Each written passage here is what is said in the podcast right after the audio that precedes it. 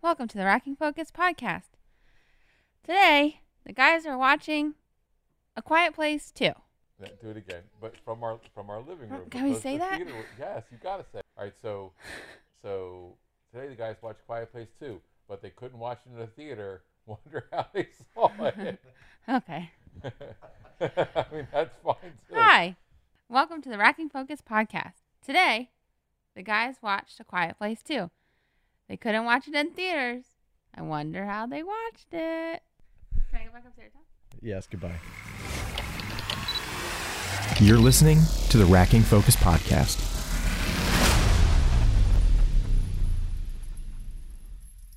Hey, welcome back to the Racking Focus podcast. I'm Josiah Blizzard. And I'm John Doyle, and we're uh, in a alternative reality today because when we walked to our AMC theater to watch A Quiet Place Two, a man stuck his head out of the theater and told us He told us there was a chemical spill and that the theater was closed.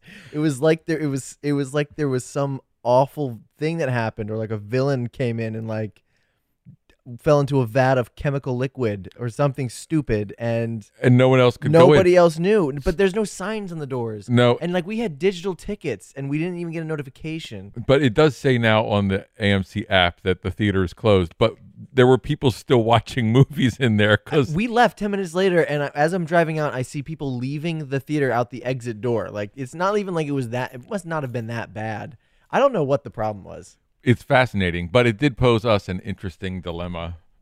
yes so we found an alternate way to watch this film um we're not going to share how or or where or all but, of that but, we did get to watch it. we got to watch it in 1080p it wasn't in 4k on a giant screen but it was still i still really enjoyed it here Well, and that- it was probably almost better to watch it here than it is to watch it in a theater filled with other people Potentially, I, let's just say right up front we like this, and if you have not seen the film yet, we're going to be talking spoilers throughout, so you might want to go watch it, and we would suggest you go watch yeah it. go watch it if yeah. you need to find an alternate source because your theater has That's a closed. chemical spill.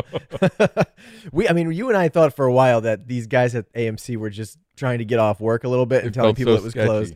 Yeah, it didn't feel it. If there was something fishy about it, but uh, yeah. Anyway, spoilers ahead. If you haven't seen this film, definitely go watch it before listening. If you haven't seen the first one, definitely go watch that before you watch this one, or you're gonna be really, really lost. yeah, absolutely. Yeah. this is a this is a true follow-on sequel. This is. It almost doesn't even feel like a sequel. It feels like a just a part two. yeah, and agree. You know what I mean? yeah, This this truly Great. feels like you could watch part one and part two as one entire film, and it would feel totally okay. I think you're right. Yeah, you just dump out of the last moments Yeah. of Well, literally, you could put these two these two Yeah. movies into Premiere and export them as one giant timeline, and it would probably be fine. So, anyway, uh, I I really liked it. I was sitting on the edge of my seat. I shifted positions on my couch multiple times, uh, and and I only do that if I'm like antsy about whatever's happening on screen. And I was I was stressed throughout almost the whole movie. Yeah, I, th- I think it's relentless, right? There's only a few moments of Yeah. of calm, and even those moments of calm exist to some extent to set up the later suspense. Yeah. Yeah, exactly. And and uh those moments of calm really only exist when the two people or the whoever is talking to each other. I don't think conversation really happens between more than two people in this film. Otherwise it gets a little too rowdy if that were the you know, three people would be Mhm. a crowd of people talking. Uh and they mostly talk in whispers. So every every conversation if they're having a conversation, they need to clarify for the audience like, okay, hey, no, we're fine to talk in a whisper because there's whatever 30 feet of concrete or something like that above us and the the monster has to be right over us to to hear us so they do they do give us a break which i i like but it does it still sets up it still sets up the story i have to say that john krasinski's a great filmmaker Uh, agreed, hundred percent. and I really want to see what he does outside of this genre, specifically outside of. I'm going to say the gimmick of the no noise, even though it's not a gimmick because it is completely motivated by the story Right. in this sense. So it's not a gimmick, but it is still this. If he moved to another film and just kind of picked up a new kind of gimmick or gag to kind of go with. I want to see him just do a straight, like a straight drama or some, you know what I mean? Something like. I want same the same reason I want to see Christopher Nolan do something that doesn't involve time. I want to see what he can do when he's not trying to do some kind of high level concept. you yeah, I mean, he's got a couple of other films, but they're does he? Okay. yeah. There's one called The Hollars from 2016 Hmm. that is actually reasonably close. The other ones are, are way back. Okay. They're they're old. So um, Well, I, think I'm sure see- that we're going to see more from him in the future. I, I would imagine that we won't just see him in front of the screen, but we'll see him behind camera uh, a lot more as as time moves on, um, mean, especially he- after these two films. and he's a captivating actor too. I mean, Yeah, you yeah, know, yeah. he's really compelling as an actor on screen. Yeah. Well, in, in a variety of roles. I Right. mean, whether it's comedy in The Office or it's action in, you know, Jack Ryan on Right. Amazon Prime. Like he is I love watching John Krasinski do some, do some work. So and we can see here that the you know the directing is really just crystal clear. yeah. We can talk about some details of that if you want, but Yeah, absolutely. yeah. Yeah. uh, but yeah, he's. I mean, he's an incredible filmmaker. I think, uh, and this is. I mean, this is a perfect film. I mean, both of these films, part one and part two, are perfect films to watch if you are starting out and want to study filmmaking because this is all show don't tell. This is all like how can we, how can we, uh, how can we provide information without saying it? You know, how can we tell the audience what's happening without saying it? Case in point, the alarm on the on the watch to to they never tell us that like okay we need to set this we need to set this watch alarm up so that we don't run out of oxygen um we know when to open this door you know at first i thought at first i thought it was that they set this alarm up so that they knew when the monster was going to be away that the monster only hangs around for three minutes and then they did it again and i realized oh okay it's for the oxygen in that space Yeah, and the idea is that's part of what makes the show don't tell interesting, right? Because without the without it being shoved down your throat, yeah you you, you are experiencing it with them, like you're learning, yeah So- so i'm learning with the characters Right. who are experiencing it for the first time and it also gives us a sense of how smart characters are, Mhm. right? So like one of the things that you we see quickly is uh when, like we learn two things about that cell that they're in, that whatever boiler yeah room thing. yeah and, and we learned very quickly that you know the that number one you have to shut it a certain way to be able to open it and number Right. two there's an oxygen issue right Yeah. because it's completely sealed which means it's soundproof which makes Yeah. perfect sense and that sets up the suspense of if you don't shut it the right way, you are going to suffocate in this room. right exactly and so but we but we see regan go in right Mhm. Uh, and when she goes into to, am i right about that am i, am I right about uh, yes Yes. um, we see regan go in and she immediately knows to hit that alarm Yeah. without having been told. Well, and pull the towel up. Over right, the- she she's got that. Whereas her brother, who is rash, not as thoughtful, Mhm. um, doesn't. In in he he doesn't think like, and we see he doesn't think throughout. Like he is opening scene he's set up from of, Right. of of the kid who can't stay calm. He needs to breathe. He needs to relax at the base, whether it's a baseball game or Right. it's you know elsewhere in the field. Right. Let's talk about that opening. So, I, I what what do you think about that opening sequence and how it? I mean, I like that they provided context to like the initial attack, right? That they that they gave some backstory. Um, it needed to happen for um, Cillian Murphy's character right. to uh, to exist with these other characters. I mean, it set up the entire um, is- water escape. You know, like that that. I mean, that that water escape wouldn't have paid off as well Right. if Absolutely. Cillian Murphy didn't remember back a 474 days ago right. to when he learned how to sign the word dive. And, and we get again this thing that Krasinski does with the, this particular film. It switches from close to wide suspense. Mm-hmm. And so when we open up that sequence, um, we get that long tracking shot of him walking all the way to the game. Like it's just Well, clever, even- slick filmmaking. Even before that, it was it was it was so quiet and so no, calm absolutely. that I'm like, did an attack already happen in this Mhm. space? But it looks totally fine. Like, what is going on here? and we're hearing noise in places, right? We're hearing Yeah. that that back noise. And the, well, we can we'll talk. Let's talk about the use of sound later. Sound, Let's just talk yeah, about that's the a beginning. whole that's a whole so talk. the the walkthrough i mean that that whole sequence right between the sound and the really gorgeous camera work the the check-in with the dog like there's all sorts of things Mhm. along that route Mhm. um, that get us there and we like him right and we miss him yeah, And so, what a Yeah. great way to start the film Yeah. by making us again fall into a position where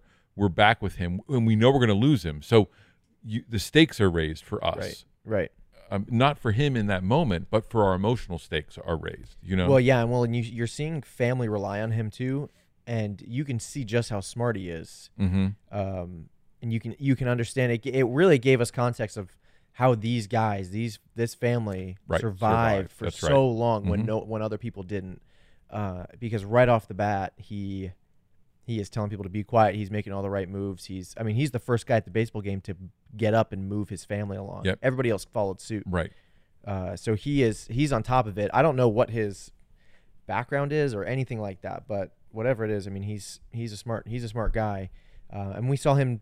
I mean we we know that from from the previous film already. But to be But- reminded and to experience it again Mhm. puts sets a context for the piece. yeah, and to do it with long tracking shots and then with these wide shots of the field yeah, where we where we have the opportunity to to not be sure when that attack's going to happen because once we know Yeah. he's there uh, and it says day one right. we, know, there- it's happening. we know it's going to happen it's just a matter of when. and so those wide shots become a fascinating way to create suspense because in a close up you know the thing's going to happen right. in the wide you don't have any idea and There's no there's no place for the being to hide in that wide shot. and so you Like- can't be prepped for it in the way you get prepped in Yeah. later in the film right. um, and he still pulls the rug out but later in the film when you're not sure something's going to happen and then there's that spectacular use of sound and the Mm-hmm. the ship or whatever crashing down onto the planet Yeah. uh, onto earth and the pace of it, it that slow like Yeah. It's legitimately an alien invasion film, right? Like this. Or an alien whatever I mean Whatever i'm not even did. sure we understand what's going on because they don't really eat the people right like they just are no, they're just like hunting people, right? Like, Right. they just kill. They just kill. And we don't, and they're not good with water. Like, what a dumb planet to come to. Yeah, what an awful can't planet. swim. Right, seventy percent water, and you've landed on this. Pl- this is like the worst planet to pick. Yeah. Yeah, so I mean, well, I mean, in science, the same thing. Sorry, sure, it's just signs. If you haven't seen Signs, it's been out since. But that's like the that movie. I read a theory though the other day, right? That that that the people, uh, these guys think that uh, that M Night's wrong about his own movie, and that he didn't create a, a Signs isn't an alien film; it's a demon film. Okay, and that that water is holy water, and it makes a lot more sense connecting that to Mel Gibson being this priest who's fallen away from Right. faith. And I'm like, okay, I'll never watch Signs the same way ever again when I, if I think about these beings But that's- being demons. It- it's a lot better because aliens who would come to our planet to Yeah. conquer and die from water. Water, it's just so stupid. Not Yeah. smart. Whereas here, it's like they just can't swim, so like they're Right. screwed. Whatever. Well, and it's possible that those aliens also just they're maybe their ship wrecked Right, whatever. over over Earth, and now they're just here and but it's whatever. It, whatever it is, it doesn't matter. Like again, it's a show don't tell. They're they're Yeah. simply dangerous. well, and and, Right. and our people don't know why they're there. Right. because there's no No, right. communication between the two species. So it doesn't. Again, it doesn't matter. Like we don't the- need to know. We just need to know to fear them and survive. and the film is so much about POV. Mm-hmm. Both films are about point of view that that absolutely we shouldn't know because Right. that like if, that opening sequence instead had been the military watching, that's information we just Mm-hmm. We don't need that. we don't, need it that. because Well, it and- doesn't and help even- the story. And and they even tell us like we're not going to tell you what the military is saying about this because John's uh, Lee Lee asks Cillian Murphy's character, "What does You're your right. brother on base say about this? Do they know anything?" They ask the cops, "Do the, the cops do they know anything?" They all know nothing. Well, and Or that's they're not also telling us what they know. but that that line it's not just good writing, right? That Yeah. line about your brother on base yeah, is a line that literally pays off later right, when we hear additional like we know that the military was doing something right. You know like we learn these things along the way it's just fascinating this the script writing's so tight It's Yeah, very it's very so tight. good. It's so good, and well, and that's why the movie can be an hour and thirty-seven minutes, is because they're not wasting their time on useless crap. right Right? They're just telling us the information that we need to know, and they're not even telling us in a, a bunch of dialogue that would eat up a chunk of the film from having to have another dialogue scene that's happening. They're just mm-hmm. telling us by showing us what's happening, and we're allowed to learn with with the characters. I mean, John Krasinski saying the audience who's going to watch this is smart and intelligent, so I'm going to let them be smart and intelligent and have to figure this out with our characters. And it allows us to be sucked in to the film more. It allows us to connect with those characters more, and it pays off in the end. So Yeah. Um. So anyway, I think the opening sequence is slick, and the Yeah. action in it is slick too. yeah, That we've seen it, you know, in the trailer and in the, the pre-release. That backwards driving away from the. yeah, we that released last year, right? It's so the- it's such a strong yeah, uh, image that bus backing up from the bus, and the fact that they're separated in that opening sequence too is a great way of saying we're gonna. This is the this is the type of technology we're, or uh, storytelling we're gonna do. yeah. We're gonna do storytelling. We're gonna break people apart, and we're Yeah. gonna create parallel suspense it's- for you. Oh my gosh, He does it right at the beginning. Right at the beginning, and then we get it for the, almost the entire film. The whole film is Yeah. this tremendous interweaving of suspense plots. Uh, You brought up the, the the fact that this whole film is in POV, and we're in multiple people's POV. Right. But I, I want to tell you how connected I felt to that sniper, to Cillian's Yeah. uh, sniper. I was in his. We were in his POV during that that whole scene for Right. the most part. I mean, we cut to the ground. we pop but, out right because we're. But you right. can you can understand his thinking by looking through a scope, hmm right? You can understand his thinking of like, hey, he might actually shoot these guys. I was waiting for a gunshot to go off because he didn't want people to invade his hmm his area. If they got too close, he's going to shoot them. Bear trap happens. He wants to see what's going to happen with this alien coming through and then all of a sudden he he finds out that these guys can kill these beings, right? Like you can you can see you can feel like the progression of his thought process Right. happening while you're watching this.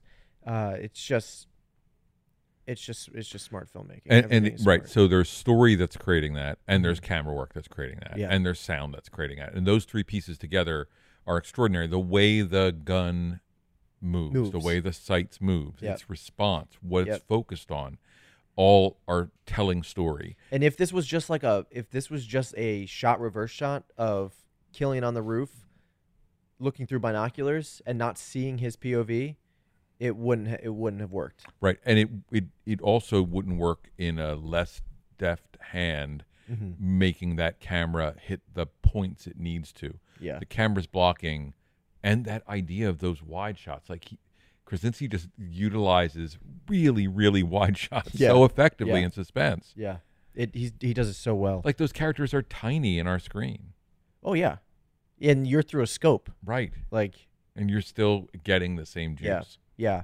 Yeah, it's it's really incredible and I mean when we were watching the um what was it? It was oh, it was when uh it was the it was like the opening, one of the, the opening moments when um what's her name? Regan goes back to to get the uh oh, it's the speaker. And she's walking down the stairs and I I said out loud I was like, "Man, I remember that nail in the floorboard of the stairs in in that staircase being like What's the Evel- most Evelyn's going stress- down, right? Emily Blunt's going down the stairs, right? She does late uh Isn't she the one in that the goes first down movie? In the no, in this one. Oh, you mean in the first movie? in the well in the first movie, yeah, but in this in this movie um Oh yeah, maybe you're right. She's Yeah. going down the stairs. because the same, right? yeah, same- you're right. Yeah. Somebody go down someone goes down the stairs, but it's they pass this nail Ugh. and I just remember that nail being like the most suspenseful thing for me of the entire previous film because I'm like, well, there's a nail here and they wouldn't just put this nail here for no reason, so someone is going to step on this at some point and it's going to be awful.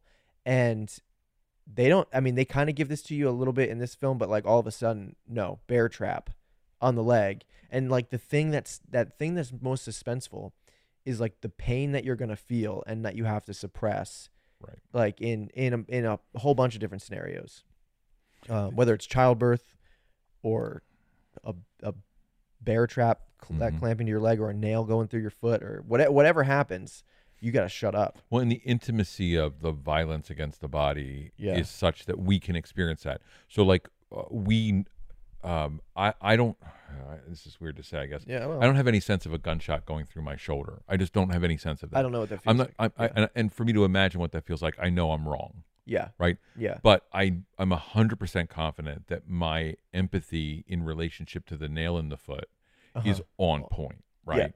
Uh, yes, you know i have punctured myself in my life like Yeah. that happens to Yeah. people and so that puncturing is so t- tactile for us Mhm. that not only does the suspense exist but the suspense is intimate in a way yeah.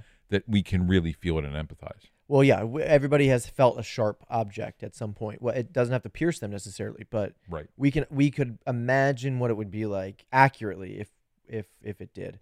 Um, and that's the difference between Yeah. bricks falling on you and and so the bear trap is really it's potent. Mhm. It it it's potent because it needs to be that big, right? yeah. And he he doesn't suppress, right? Right. No, he doesn't. Yeah. Uh, well, and you know the consequences Right. immediately. You know the consequences that are going to come from this.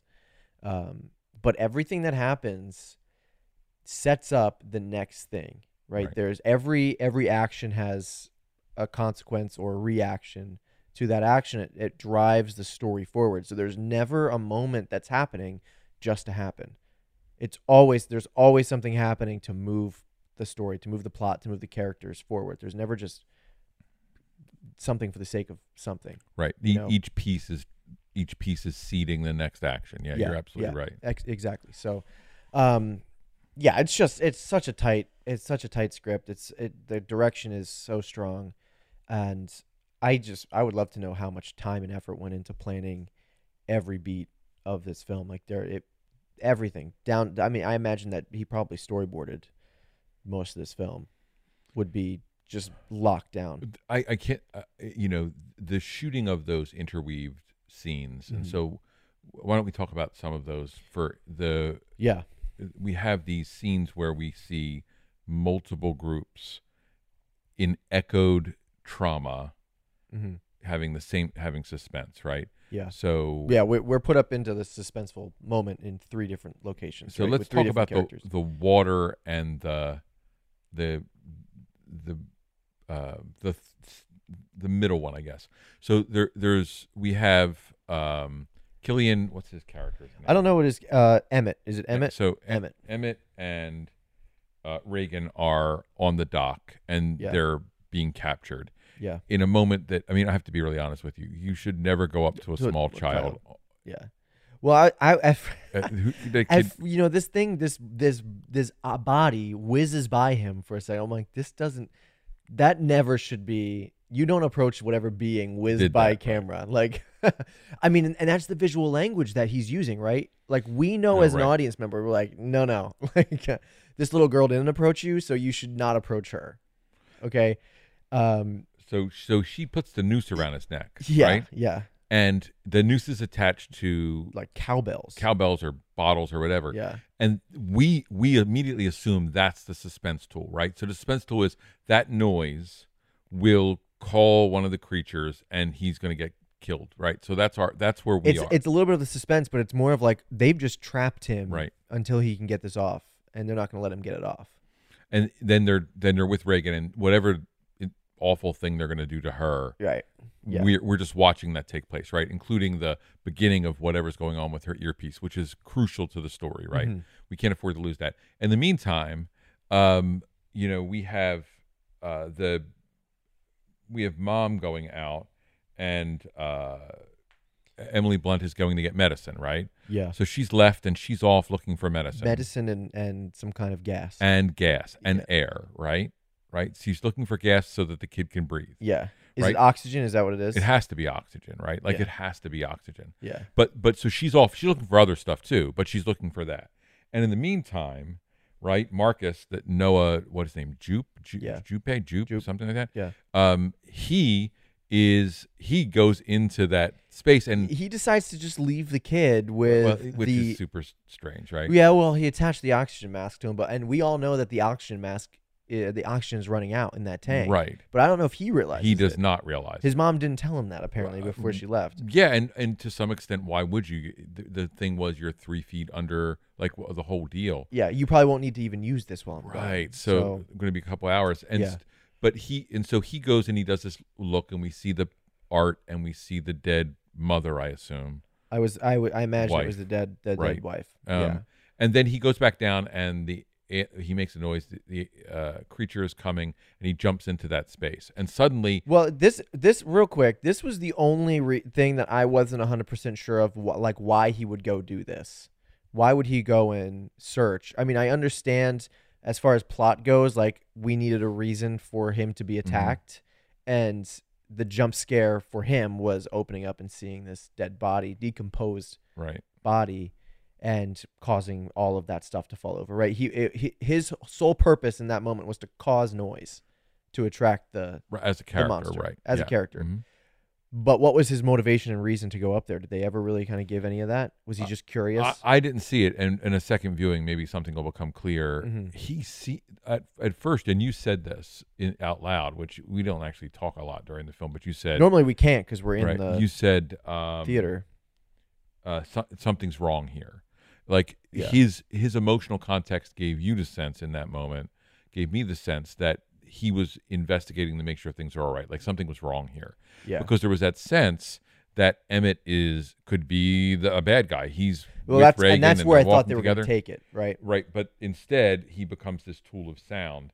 He runs back downstairs. He locks himself in that space, and now he's in trouble with air. So we have someone searching for air. We have someone locked in a room running out of air, and then And- Emmett falls into the water, Yeah. and he's being strangled, Strangled. and Yeah. he's oh, out goodness. of air. Yeah. I you know I didn't even pick up on the And- triple air. and thing. suddenly the whole co- all three of them are Wow. battling for air. Yeah. A- and that to me is so smart. yeah. It's and subtle, right? Like so my head is watching that and then she puts the bottle down and, and blows it up and I'm like, "Oh god, what a waste." Like it's painful to watch Yeah, her yeah, do yeah. that.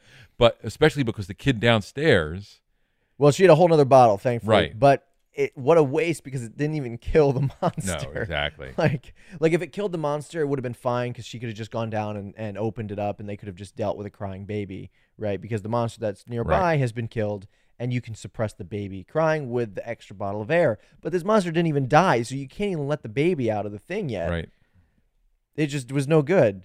And but they did seed. They've been seeding this water dripping Right. Mhm. for like thirty five minutes. Right. And at, at Oh, one right, point, I said, point. I said, okay, this water dripping in the kid's face. There's going to be some kind of thing that has to come into play with this water. Sure enough, she shoots the sprinklers up, and and that goes off, and that messes up with it, what the echolocation of some sort. Right. being And the used. water was a danger for us in the last movie, right? So Right. the water, the flood the flood is this Mhm. like significant suspense driver. yeah. Um and here we have it as the tool. Well, and the water they they did learn in the last film though that the water at the same time suppressed the sound Right. too, right? right. So they were able to to use what they've learned from the last film. So the so, and that connection's really great. But this idea of everyone needing air, and then she goes in right, and she, she has to escape the creature, and she jumps in, shuts the door correctly, and we breathe a sigh of relief. Yeah, yeah, You, you can't avoid it, yeah. But we also know there's not enough air, and that creature's not leaving. Right. Right. Eventually they're going to run out of that Ah, oxygen. that that whole tank will just be useless again. Um and so she what does she go out to get again? She goes out to get some meds, right? For- In, the end, ki- she's going right, to get gauze. the kid is like she talks about gauze, right? Yeah. And she and and I guess antibiotics, whatever, Yeah. because that was not a clean trap. Like there's nothing. Oh, no, no, no. No, that bear trap had probably been used in the past in some for somebody and now it's just in, And- he and this kid would I mean eventually he'd lose his leg and then from infection and then y- you would end up dying from that Mhm. infection too. So the antibiotics were like 100% necessary and he'd be in so much pain that you'd have to just kill him because he'd be because be he couldn't- loud. Yeah, and you know he. I, I love that Emmett's character provides this bottle of like horrible vodka yeah, to yeah. clean the wound, and this and you know it's just not enough. It's going to get us by, but it's not enough. We have Yeah. to do this other thing. Yeah. Um, so, so that's that's one of these interweaved suspense moments, right? Just Yeah. unbelievably well crafted. Yeah, it was this Um, this triple felt like this triple climax sort of thing, and it's something that you know that I think of triple climaxes happening a lot in um in Star Wars. George Mhm. Lucas uses triple climaxes frequently because he splits apart his his characters in those films, Right. and uh, it allows for momentum and drive and a sus- suspense to happen, and you're constantly entertained and also constantly giving your your audience a break from whatever is happening in that scene. So we Mhm. get a break for a second of, you know, Emmett and and Regan trying to get away from whatever these this group is, and we get to go back and figure out. Okay, let's let's go back to to mom and and uh, the kid here in the in the cell in the uh, whatever. So you get a break, but um, that's immediately what I thought of was was Star Wars with, with these with these triple triple climaxes. I'm glad they did it in this film. I didn't expect that at all. No, and we get the same thing in the end, that final sequence, Mhm. and we can talk about leading up to that or whatever. But Yeah. you know, when the alien is or creature is killing people, and they're in the uh, radio station, and they're working their way to get into Yeah. uh, the, to the on-air studio, and in the meantime, on the back end of it, we have the door having Right. to open and the creature coming, and now we have people again in this parallel situation where they're both. A, a, there's an open door. Yeah. They're both using that door Yeah. with the creature. They're both holding the creature back with sound. Yeah. It's The mirroring is it, it's, just it's amazing. astoundingly well done. Yeah. The that scene in the uh, radio station was so good between the choice of lighting. Like suddenly Yeah, you can use yeah. red, so Yeah. super cool. Right. You have motivated for colors here in the space. Yeah. Uh, and that the moment when she's trying to step in, and both of us were uh, like each thing she's not stepping Oh on. gosh, right. Right. Yeah. I, th- I mean, she steps in through the window, and I thought she was going to slip on this newspaper or something that's sitting on the top of the, the device, on top of the board, and then you see a coffee mug that you think she's going to knock over and spill. And then there's a piece of paper that shifts a little bit, and, you're And there's a like, oh drawer, Oh my god! everything. Like John Krasinski, you got to stop, man, because I'm to lose it. And then we and then th- we have the moment where Emmett stands up to rescue her, and he becomes Krasinski Yeah. in the first movie, Right. Doing Right. the same act, and Krasinski's not going to give us that, right? He's Yeah. we are, we've already had our sacrificial lamb in that. Yeah, we're not going to get it again, and and it means that Emmett is now lived up to and redeemed himself That's right. because he is now as good. He's doing what Lee would have done. That's right. So That's actually a really great point. Um, and so, and I, you know, the the idea that they now have power to this radio station to broadcast this still doesn't mean everything's safe, but they're but they have the ability to. well, now everybody has. Well, at least any, everybody in the radius of that radio station. Right. Anybody who can get that signal. If you're outside of that signal, you're still on your own. Um, and you know, you and you still have to have a gun to shoot them. Yeah. You know. Well, or something sharp at least. You need to have you need to have some way of destroying the the brain. Yeah, the clubbing was fantastic. In yeah. Last Yeah, what one. I didn't, you know, she picked this thing up. And I was like, this looks like just a regular pole. I don't know what you're gonna club this thing to death because this thing's gonna swipe at you the second you hit it. But it went straight through it, like slice. So it must have been like edged on Or, and they end, may just right? have like super soft insides too. I don't know. maybe. I don't yeah. know, I don't but yeah, know. I they mean, can get she- shot at and be fine. She know. sliced it and it was done. yeah, yeah. Um, but well, that first one that she shot in the train was didn't didn't die. I mean, I don't know where she hit that thing. It looked like it was in the head, but it- well, yeah, I think if the, if if it hits that hard shell, it bounces off or whatever. yeah, you got to get it in the soft red. right in, Yeah. in the in the soft flesh and Yeah. um, Hmm. yeah.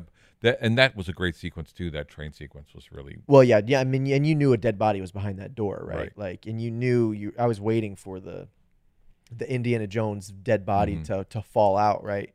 Uh, that jump scare to happen, and the jump scares. I don't normally like jump scares, but the jump scares make so much more sense in a movie where it's an actual jump scare for our character. right.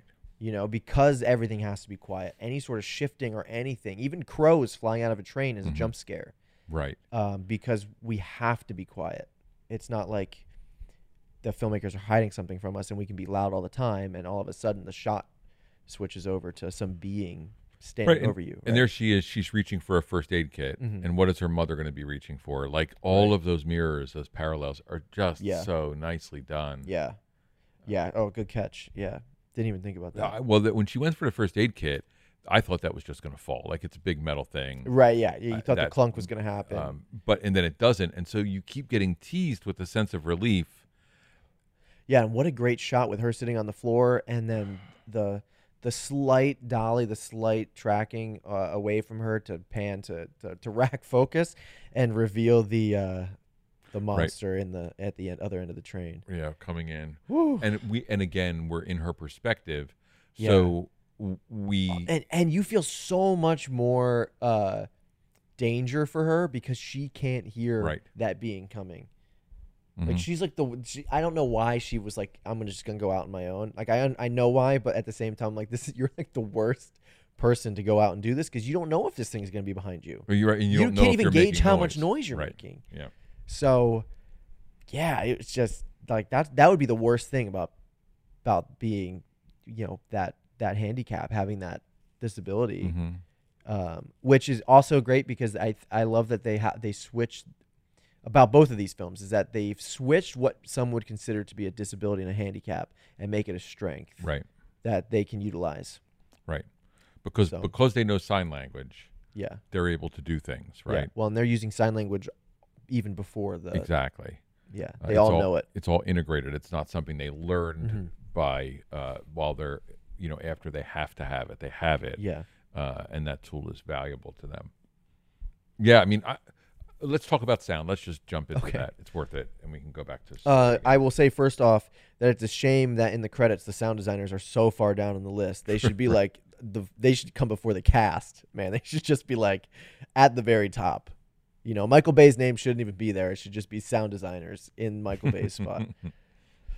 Uh, yeah. What did you What did you think? I guess we could talk sound, um, both music and yeah. uh, so, you, why don't you talk about how you, what you thought of sound sound first, and then we can talk about sound and music. Oh, sure. I mean, I it's I mean super sus- sus- suspenseful. I mean, throughout the film. I mean, whether it's music or just the use of sound, there really wasn't a score to this film, right? There's no I don't I don't feel like I remember music other than s- like some swells happening.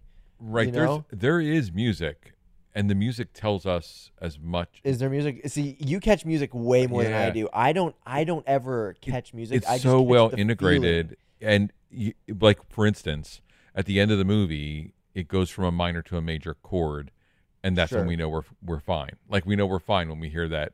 Sure. Yeah. Yeah. that- Yeah. And so there is there is music driving some of these moments. Okay. But that to me is what the th- cool thing about that is it's so well integrated into the film, right? Yeah. Because I mean there were how many there were like nine orchestrators on this. Like people who took the Sure. music Yeah. and orchestrated it for to to be performed. like record that's it, yeah. ridiculous. But for me, that's the quality of that sound creating suspense or action, whatever it did, is is secondary to the the way sound is used, Right. right? So like when when Regan's headset is off, It's just silence. it's silent. Yeah. Right, right. Yeah. It's just silent rather than hearing some humming or uh, some tones and whatever it is. Well, and I, I have to say, I had this thought during the film was after watching Sound of Metal, I have a different appreciation for what she probably hears. Right. Good point. You know, uh, it's way, and what she can hear is going to be way more distorted than what we're actually hearing on on screen here in the film. We're hearing how, how things would normally be for us, but she's hearing a distorted version of Mhm. the monster's screech and the the noise her f- footsteps are making. Uh, so I will say, any of you who haven't seen Sound of Metal who are listening, go watch that film and then think about how she's hearing the world while watching Right. this film. Yeah. Because I did have that thought throughout the film, and I was like, "This that that is kind of cool. It would be interesting to hear to actually hear that version with that implant in the film." we do switch perspective with sound though because we are in Yeah. places where we can hear and places where it's that a muffled sense Mm-hmm.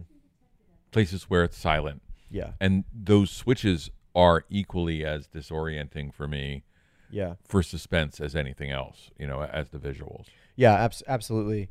Uh, yeah, I mean, I mean, the sound just it everything that they do just it it just works. I don't really know how to even talk about the sound because it's sound come it, it's it feel it's more of a feeling than it is like an actual thing. You know, um, I I can't really I can't really think of any moment that it that stands out, which is good because Right. it means it did it it, it did its job. It When I- blended in. and i think it's consistent throughout the piece too Yeah. so Right. we, we are constantly experiencing the sound from different perspectives Yeah. but because we have been so well trained by Krasinski's direction uh, and to some extent storytelling, since it's all his package, right? Yeah. Um, those switches are natural. Yeah. You know, in, in a way, it's like the use of music uh, in Baby Driver. You Right, know, right. It, it, it it just becomes part of the whole entire thing. exactly And you, t- yeah, if if music were not playing, that's when it sounds weird. right. You're just experiencing the story through that sound. Yeah. and we can respond to the cleverness of the beat and the matching of the beat and all that stuff that happens. But right. to some extent it's simply driving story, right? And Yeah. and those sound switches which happen all throughout it. That's why when you say the sound people's name should be at the top, the the work they did is so critical Yeah. to our experience, even if we're not overtly. And I, I would even imagine that the the sound is being written into the script, right? Like I would imagine that while, you know, the line of uh, you know Emmett Emmett has a noose tied around his neck with cowbells on the end of it. Like I would imagine the sound cues in a sense are tied to that script and they're in they're in the direction of that script. They're in the writing. They're in the action. Um, because you'd have to know that right. you know, reading it, or else you don't get the suspense while reading. So, yeah, I mean, it's it's does it they do a good job of keeping it so spectacular throughout the entire film that no one scene to me stands out as extra spectacular. Right. You know, it's just so good from beginning to end. Uh, even I mean, from the opening sequence of not knowing if an attack has happened already. We don't know where we are. We just know we're in that in that town and is really clean but it still feels suspenseful because of the sounds they're using. It's Mhm. just shots of streets. It's a shot of a light changing from green to yellow to red, and even the clicks that happen That's on the right. lights are like I. It's I'm already in this suspenseful mood because of the the undertones that are playing and the the fact that I can hear a light clicking. I And the- shouldn't hear the light bulb That's right. click on a on a light. the, the attention to sound becomes so critical and and i think your your call out to sound of metal's right? Because that film too is so driven by Yeah, sound. This this film is asking you sound is the number this sounds the core of this experience. So you're going to experience this straight through and each of those bits really matters whether it's sound that we think is going to be noisy enough for us to Mhm. hear. Like for instance you know emmett's walking around in boots. Right, and there's right. and there's a different sound quality to that than the barefoot or the, yeah, you know yeah. the Regan's in, foot in barefoot. but yeah. in, in in either case in, in either case the you know we're uh we i have to say like god take the boots off dude like Well, I know. Well, that or like Regan put on some shoes because clearly boots are fine. right You know, like why are you walking around barefoot? Um, you guys haven't needed to walk around with uh, sand everywhere for the last however long. You could have Right. just been walking around. Um, I guess it depends. I, I I mean they don't ever tell us, and we again we don't need to know, but you know there's probably some kind of radius of the echolocation that works based on how loud a certain sound right is. hmm So I don't I don't know I don't know, but let's talk about this island a little bit Yeah. I have one more thing to say about audio. We've Okay, just become audio, so sorry. hypersensitive to anything that even the slightest noise ends up becoming right this thing, this this this experience of like, oh my god, it can be a, it could be a slight cough Mhm. or some crows chirping. or the sound of the metal door shutting, Shutting. that that metal like top down Right. hatch Right. Yes. Yeah. When they're bringing the hatch down. Yeah. Literally any noise. It doesn't matter if it's big or small, because most of the time in this film, it's like it's such a it's such a tiny noise that they'd probably cause. I mean, I had the thought, and and you have these thoughts while you're watching the film about sound of like, oh my gosh, I can imagine carrying these oxygen tanks, and I know for a fact that I would probably it's it's like coming into your house at night and you're trying to be quiet and you end up just being so darn loud right while you're while you're trying to be quiet because you're so focused on not making noise that everything feels so much louder to you than it actually is. And I know for a fact I'd probably bump those oxygen tanks into a wall accidentally, trying to be quiet, watching the one tank, but the other tank I'm Right. I'm neglecting, Mhm. and that's when it bumps into a wall. And so you just think about sound because you've been trained to be so hyper focused on that sound throughout the film, from the very beginning to the very end. and you're creating suspense for yourself For yourself. by yeah. virtue of that yeah Yeah, That's exactly. great. let's Yeah, talk about the island the island um what a wonderful little thing because i mean that would make sense we're learning about the the monsters Mhm. throughout this film like we learn with the characters again throughout the film we learn that they can't swim. So of course go to an island. I do have one question. Did did the monster make its way onto a different boat and the boat just happened to drift out to that island? So we or saw was that monster in the like was it hanging on to the boat that they took? No it's a different boat. It's a different boat. Yeah, there was. So they he was drowning, uh-huh. and that's the she monster that jumped out, onto that boat. right? Then that Okay. and that jumped onto the that police boat in the back, and it, it clawed up to get on it, You're right, right. and right. then that's what crossed. okay, so that monster must have just watched them leave and just hung onto that boat. I oh, I guess it. Did, I guess it wouldn't have gotten off because it was in the middle of the. right, water, and right, it and so it can't. swim. So it just floated It just drifted. and it when it came out, I it, guess the it could current hear just noise. takes you right to right. that space. Okay, huh? And it, I mean that plays, it plays, and it's Yeah. No, I'm totally fine with that. I buy into that. Um, that that's it's a another- shame. It's a shame that they didn't have. Um, I I was so sure that they this this place was not going to be friendly at at first.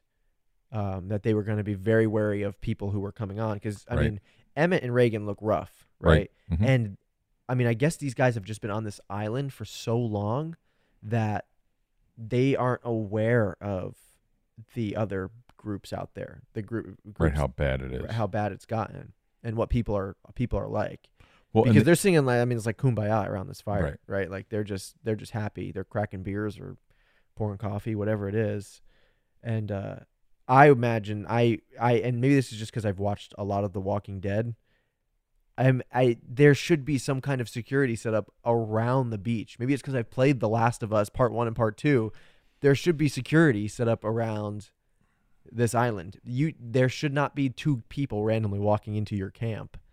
You know, right. that but shouldn't that- happen. But that also lets us know how i- uh, unsecure they Yeah, are, and how so naive they are we- about everything. right at this right. point.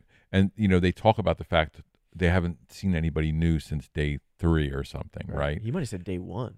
I, I think he was say it was three days in. I think he days in, says okay. three days in Wow. because they they they eh, because all the people get killed on the dock, right? Yeah. Or, or whatever. At least that's the story he tells. But but when when Emmett finds the boat and he starts that run towards the group, suddenly as soon as he finds that boat, every noise they make is critical. Yeah. When they come onto the island, the noise is an oddity. There's no stress with the noise. We Right. experience suspense with our Yes. our two characters. because we hear them making noise in this place and it's okay. We immediately say, okay, Right, they exactly. can we can relax because But this new place is fine. as soon as Emmett sees the boat, Yeah. and we know that guy pulling water out of the the well is well yeah. is in danger. Like Yeah. suddenly there's danger. That kind of switch is such a powerful storytelling tool. yeah. Um, and there are a lot of people die there. I There's a lot of death. that hurts me a lot. The the it is one of the dangers of a film like this is there has to be uh, death without mourning hmm because we need that level of violence to raise the stakes and danger for Yeah. suspense Yeah. and it's hard to imagine the number of people who died. And the dude, Well, and there would have been more if uh, man, on with island, boat Ma- or man- man, man on island. Man on yeah, man on Island. Sorry, uh, uh, what is his name? Djimon Hounsou. Uh, I think that's his name. it is, yeah. Hang on. And uh, you didn't even get it. You didn't even Yeah, get a name. He is man film. on island. Yeah, not man- even the man on island. Just man on island. Uh, I mean, there would have been way more death if he didn't spring into action real quick, get in his car, start honking that horn. I mean, th- uh, the three of them really make a sacrificial play right. to get people away, but it only would have been sacrificial for so long because if they did die on the way, that monster would absolutely have Gone returned back. to ransack that A- town. And, the two kids getting shoved in the closet, such a good Mhm. beat. Like so, there's all the fabric. Like th- there's all sorts of stuff going on. yeah, Those details are great. Yeah. Um, I, uh, but that, but he is our sacrificial lamb, right? yeah. Well, dude, he starts backing away. I'm like, y'all should have closed that garage door I the know, second you got in there. I don't know what you're doing. Should have closed that garage door. He backs away. He's like, I need to go. I'm like, you're done. Like, you're done. That's it. And sure enough, you know, swiped and also they're talking. I, they should have just been really, really quiet. I don't know what what. It's just it's panic and his inexperience, his naivete. Uh, which sure, you- sure. I guess you bring day, up the point, day one or day three, right? They've been gone for so long. They don't actually know how to deal with these monsters. right, and They you don't know how to be quiet. you right they haven't practiced the skill of it right Yeah. exactly Hmm. um, and you bring up the you know that point really well uh, about the fact there was no security for their two Yeah. invaders that, that that naivete is part of a danger for those characters Yeah, right right. They haven't experienced, so they just don't know. i also want to say that we had to meet those bad folks from a storytelling perspective those Yeah. bad folks on the dock in Mhm. order for the people on the island to be good guys Yes. Yeah. Yeah. Yeah. right Well, and and that was my concern was I was concerned about the people on the island because I because it was seeded earlier that Right. you don't know what these people have become, right? And so we get to one see that happen. Thankfully, I was afraid that we were going to have like a moment where a setup happened and nothing paid off, but we got to see those people, and then I figured, okay, maybe the people on the island aren't good either. You know, it could very well be this, um, this terminus, right? Right. This Walking Dead thing where, oh, it's this salvation, but really it's, it's like the complete opposite of right. what They're you just think. you're just going to be dinner, right? Right. Like yeah. exactly. Uh, so yeah, every everything in this film is just like so specifically planned out. I imagine you could draw you could draw lines from like this moment at the beginning to where it pays off in the end. Yeah, like absolutely. over and over again there's a thread going to these moments. So and, and that matched with the sort of incredible cleverness of camera work, Mhm. whether it's steady cam work, doing tracking shots or moving from person to person, or it's those shots where the camera is either locked down or on a dolly in a big wide. And we can, because we can see, and you know, we talked about this with Midsommar, right? Like Midsommar's magic is that it's in daylight, right? yeah. Right. So like I talked to you about Kill List and how I like that movie, and it was like just like Midsommar, except it's mostly at night, Gotcha. and night creates its natural suspense. So Yeah. daylight is a place where it's hard to do horror, and Yeah. by doing that, that there's a there's a skill set there that's really interesting that it has that impact. Here, wide shots are not native to Horror. horror, and Yeah. suspense; they just don't function. Yeah. And yet we we see a guy, you know, center screen pulling water out of a, a well, and we see someone running off in the distance. Right there's Emmett yelling, Yeah. and we know trouble is about to happen, right. and we are just Well, waiting. and it doesn't even cut to a, a another close up. It cuts to a reverse wide shot exactly. of a monster just breaking through the frame. Yep. And it's it's it's like horrifying to watch in a wide shot. Like they could have easily just punched in on a monster just you know, cutting a dude in half in a close up, Yep. But it wouldn't have had the same sense of panic because you see everybody scatter in that wide. I think that's such a good point about that too. That panic is the is a real danger here. Yeah. Uh, Yeah. Well, and they brought that up in the boat situation. That whole conversation about they got these boats moving out, Right. and all of a sudden, once the first one gets away, everybody's trying to get onto the next one, and that causes like mob mentality, panic, and everybody starts shouting and screaming. And of course, we know what happens when that when when when it gets loud. Everybody starts dying. So And that's why Marcus makes mistakes, right? Mhm. Marcus panics when he is when his leg gets hurt. Uh, I mean, he may have a good reason for that, but he panics when he sees the woman's body. He panics when his mom is leaving. Like, Right. he follows her up. If Yeah, your it's a leg lot is hurt. panic, yeah. there's no reason to do that, and Yeah, then that's why stay in he the shuts the door incorrectly, right? right, right, because he doesn't think things through. He needs to breathe. And he needs to be calm. Right. and that's why the that's why Regan is so good at what she does because she's able to breathe, stop, think, and act. You know, it's the same reason Emmett is alive is because he's able to do the same thing. Mhm. He's able to think through the moment and not have to panic. It's the reason Lee was able to sacrifice himself at Mhm. the end of the first movie because he was able to see his kids, think about what needed to happen, and act on it.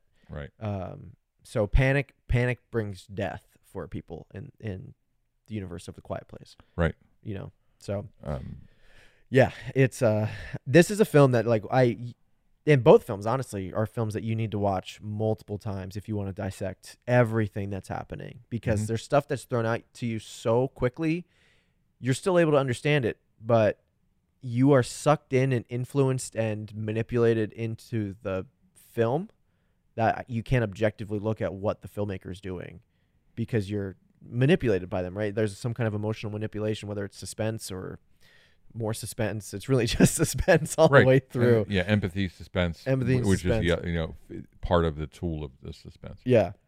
Um, you need to rewatch.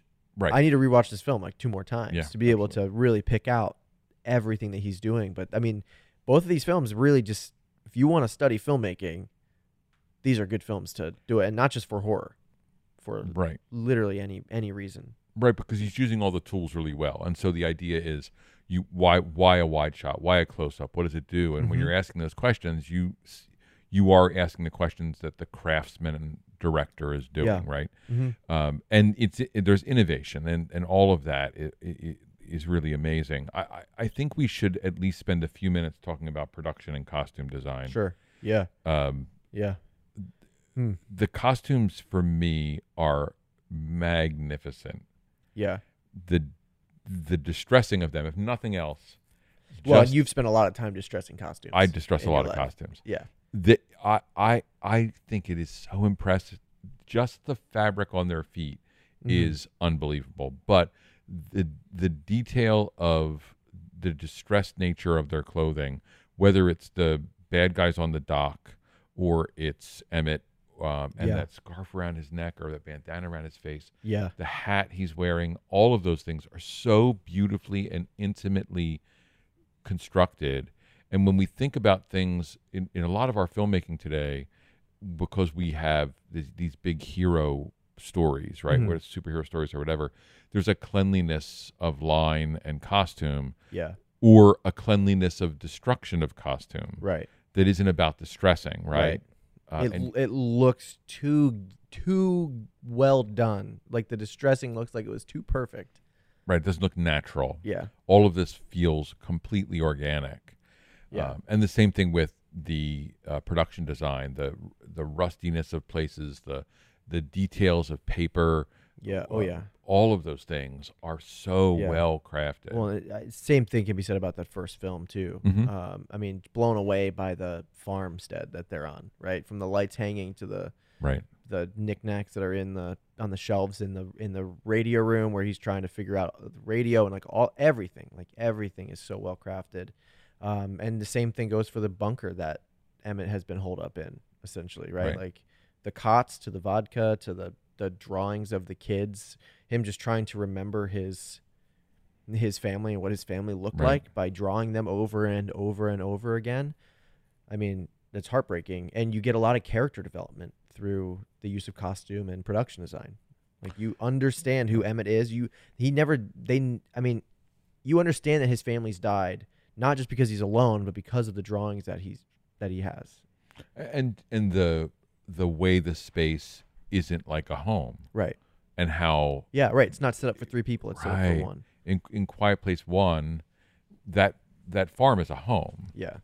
even though it isn't. It is right. Yeah. But in this movie, that that bunker is a bunker, Yeah. right? Yeah, Um, exactly. Yeah, it it was it was just done it was done really really well. Um and you get the complete opposite when we go to the island. Right. Right? Everybody is clean, everyone's showered, no one's faces are dirty. The buildings are warmly lit inside. Hey, there's lights on in like there's a legitimate neighborhood. It's like been plucked out of time. It feels like, Mhm. uh, and there's this cleanliness and security and warmth that these people haven't experienced in 476 days. It took them two days to get there or something. Right. So, And it's shocking. It's shocking when we see that boat and the scarring on it. Like that's Right. shocking in that environment. It's, Yeah. and that's it really doesn't fit. well crafted. Yeah, I mean, even just the fact that there's like electricity Mhm. going on is is crazy. Um, so yeah, it and it- and it it really contrasts. It feels wrong, almost. You Right. know, it just it feels wrong. It feels right. It feels like, uh, feels hopeful. hmm And I have to say, this is another. I mean, this kind of moves away a little bit of from the production design stuff, but going back to character a little bit, um, the fact that they've paired, at least for the first half of the movie, you know, you're pairing these optimists with this pessimist, right? You have you have Right. you have child being born, which is the most optimistic thing, right? This kid has to survive. The only reason Emmett decides to even help a little bit, well, and he actually doesn't. He tells him to leave anyway, right after the Right. baby's been shown. So he doesn't even he doesn't even offer to help them after he's been shown this baby, and that just goes to show how pessimistic he is, cynical about this situation. Is that he's lost everything. His loved ones are gone, and even though the uh, um, Abbott family has lost Lee and the young kid as well. They've lost two people as well. She's lost the same the same amount of people, the same relationships that Exactly. he has, That's what really important. and she is still optimistic because of this this kid. She still has this hope to kind of, uh, you know, survive, and she'll do anything anything it takes. But he's not willing to to do that. Um, and somehow she convinces him to go after Regan, and that's where that's where he feels like he needs to to live up to what Lee has. Oh, honestly, not even live up to Lee, but live up to the bravery that Regan has. This Right. little girl is like outdoing him in in every aspect. Um, Yeah. specifically her hope, right? Right. She and she. Right. Her belief. her optimism Right. in, Mhm. in in helping everybody, right? Not just herself. So right where he's helping no one. Right. Right. Yeah. I think that's a really good. Point. not even himself. Right. Right. And trauma is trauma, and they all are exper- Absolutely, you know, all yeah. experiencing trauma. But the that transition, his his journey hmm is the journey that starts the moment he starts to follow Regan, Regan, right? right, Like yeah. that's and we get that beat where we think he's stolen the headphones and whatever, hmm you know, or the headset, the the earpiece, and Right, right. He said he found a boat. and he found the boat. I just have to say, he walked for so long. He must have left the second she fell asleep to go right, find this to boat. go find the boat. because they walked for quite a while before they found this boat. So I don't know. I don't know.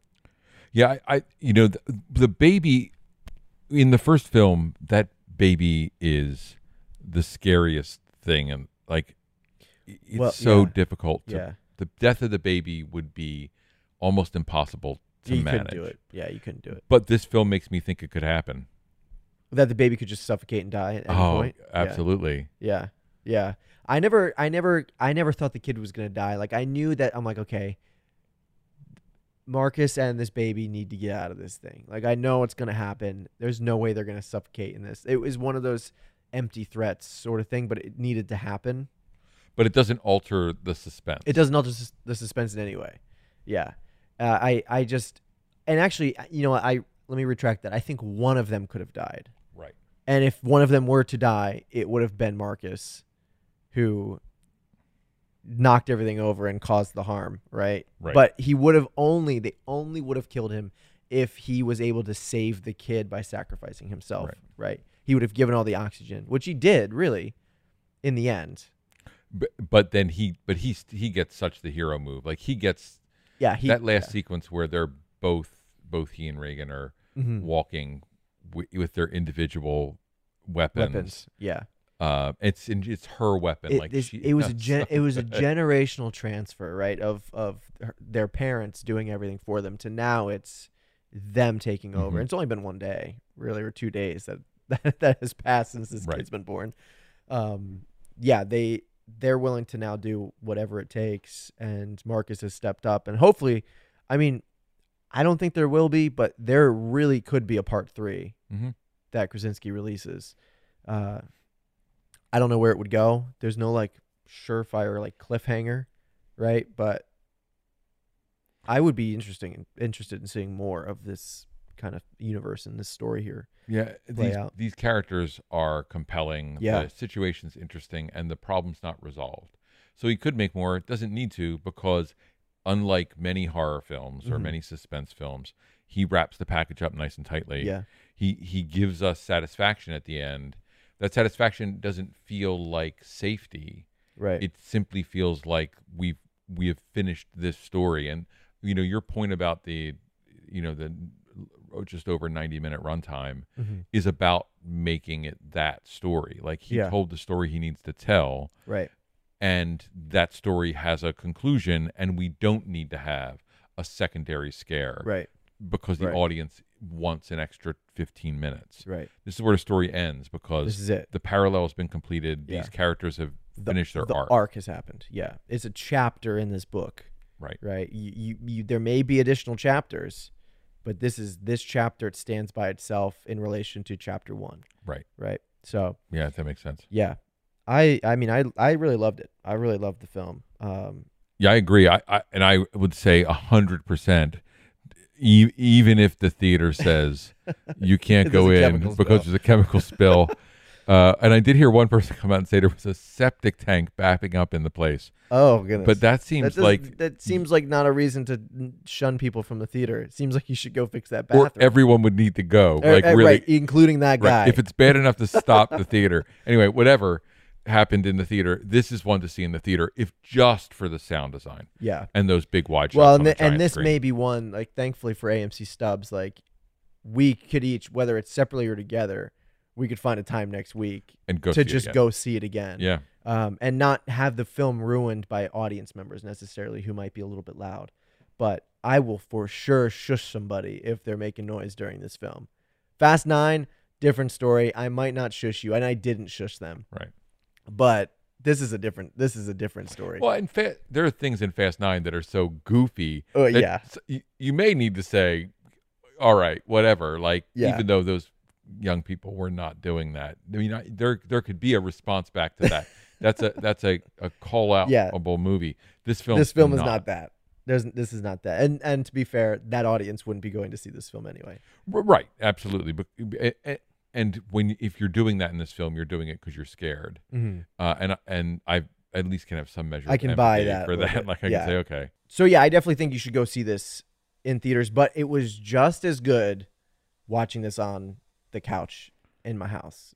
I can't say if actually I can't say if it was just as good. It may have been better in theaters. But it certainly worked. it's it's you know, turn off all the lights in your house, watch the film. It can be you and a friend, it could be you and by yourself. I watched the first one by myself in the same place here. And it was it was late at night though, so I was like it's dark out and like I'm ready. I think I had a drink with me.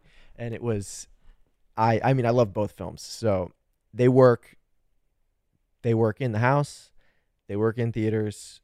Whatever you do, just make sure you watch it. Absolutely, I agree 100. percent So, uh, so uh, thanks for listening, and um, I guess we want to find some ways that you can find us online. Thanks for listening to this episode of the Racking Focus podcast. We'd love for you to join in on the conversation by leaving us a message at anchor.fm slash Racking Focus podcast. The link is in the description of this episode.